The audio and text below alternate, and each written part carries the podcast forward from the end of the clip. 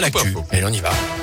Bonjour Gaëtan. Bonjour Jérôme, bonjour à tous. C'est à la une de l'actu ce lundi. Bah, les masques, le port du masque en intérieur, c'est fini à partir d'aujourd'hui. C'est le cas dans les écoles, dans les commerces, au travail également. Le protocole sanitaire en entreprise cesse de s'appliquer ce lundi, comme l'avait confirmé la semaine dernière la ministre du Travail, Elisabeth Borne, même si certains indicateurs du Covid remontent. Alors comment cette nouvelle étape est-elle perçue par les employés dans la région? C'est en tout cas plus du soulagement que de la crainte. Écoutez-les. Je trouve que c'est un peu prématuré. Je vais garder mon masque en entreprise et garder euh, ben, les gestes barrières. Je vois pas en fait euh, pourquoi on le garderait dans les transports et pas en entreprise. Eh ben, je suis très content de cette libération et puis je pense que ça aurait pu presque euh, survenir avant. Moi j'en vois beaucoup qui désobéissent déjà à la règle donc je pense qu'il y en a beaucoup qui, qui, en avaient marre. Une renaissance, un retour à la vie normale parce que quand on est souvent en réunion toute la journée avec des masques, on est tous contents de pouvoir l'enlever. Ça va faire du bien. Ça va faire du bien de revoir un peu les visages de tous les collègues. On en avait vraiment marre dans, dans tous les lieux, mais bon, au moins, c'est ce qui est une bonne chose, c'est ça va s'arrêter. Et notez que le port du masque reste obligatoire dans certains lieux comme les transports, les EHPAD, les hôpitaux. Par ailleurs, il faut continuer à appliquer des règles d'hygiène comme le lavage des mains, le nettoyage des surfaces, l'aération des locaux. Notez que les salariés qui le souhaitent peuvent continuer à porter le masque sans que l'employeur puisse s'y opposer. Je vous rappelle aussi que le passe vaccinal est suspendu à partir d'aujourd'hui jusqu'à nouvel ordre. Seul le passe sanitaire s'applique désormais dans les établissements de santé.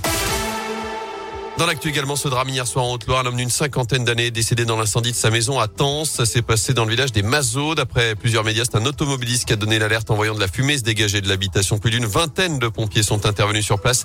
Une enquête est ouverte. Dans la Loire, c'est un ado de 16 ans qui a été grièvement blessé dans un choc avec une voiture à Saint-Laurent-la-Conche. Hier dans la soirée, d'après le point, le jeune motard lui être transporté en urgence absolue vers l'hôpital nord de saint Il va falloir lever le pied justement entre Lyon et saint C'est parti pour trois mois de travaux sur la 7. Un chantier mené principalement de nuit pour remplacer le terre-plein central avec des fermetures à prévoir entre Saint-Fond et Ternay près de Givor. Attention, en journée, il y aura des limitations de vitesse à 90 km heure dès aujourd'hui, puis à 70 dans trois semaines. Au 19e jour de la guerre en Ukraine, nouveau round de négociations aujourd'hui entre les dirigeants russes et ukrainiens. Les deux camps ont noté des progrès significatifs ces derniers jours et espèrent pouvoir aboutir à de premiers accords alors que des bombardements ont été constatés aux abords de Kiev ces dernières heures. Hier, quatre avions de chasse français Mirage ont décollé de Haute-Saône pour l'Estonie. Ils vont sécuriser le ciel pendant quatre mois. Enfin, parmi les conséquences, évidemment, de cette guerre en, Ukraine, les prix des carburants qui s'envolent depuis le début du conflit. dans les Yvelines, hier, certains automobilistes ont eu le sourire en faisant leur plein d'essence et pour cause, ils n'ont payé leur plein que 2 euros. Un bug informatique selon aujourd'hui en France. C'était la semaine dernière à Mantes-la-Jolie et bien entendu, le bouche a fonctionné à plein régime à tel point que la police a dû intervenir pour empêcher l'accès à la station. En foot, les Verts désormais barragistes à l'issue de la 28e journée de Ligue 1 ce week-end. Match nul 0-0 ramené de Lille. Je vous le rappelle vendredi soir. Parmi les concurrents en direct au maintien, Lorient a gagné à Clermont 3 a battu Nantes. Metz a pris un point face à Lens et Bordeaux s'est incliné face au PSG. Les Stéphanois sont donc 18e, 3 points devant Metz, 4 devant Bordeaux. Avant de recevoir 3, ce sera vendredi soir dans le Chaudron. Je vous rappelle aussi le nul 1 partout des filles de la SS dans le derby face à Lyon. C'était samedi à l'Étivalière. Exploit pour les Stéphanoises lanterne rouge face au leader invaincu de première division. L'exploit qui n'est pas passé loin non plus pour la de Rouen. Défaite de 6 points 86-80 hier sur le parquet de Monaco.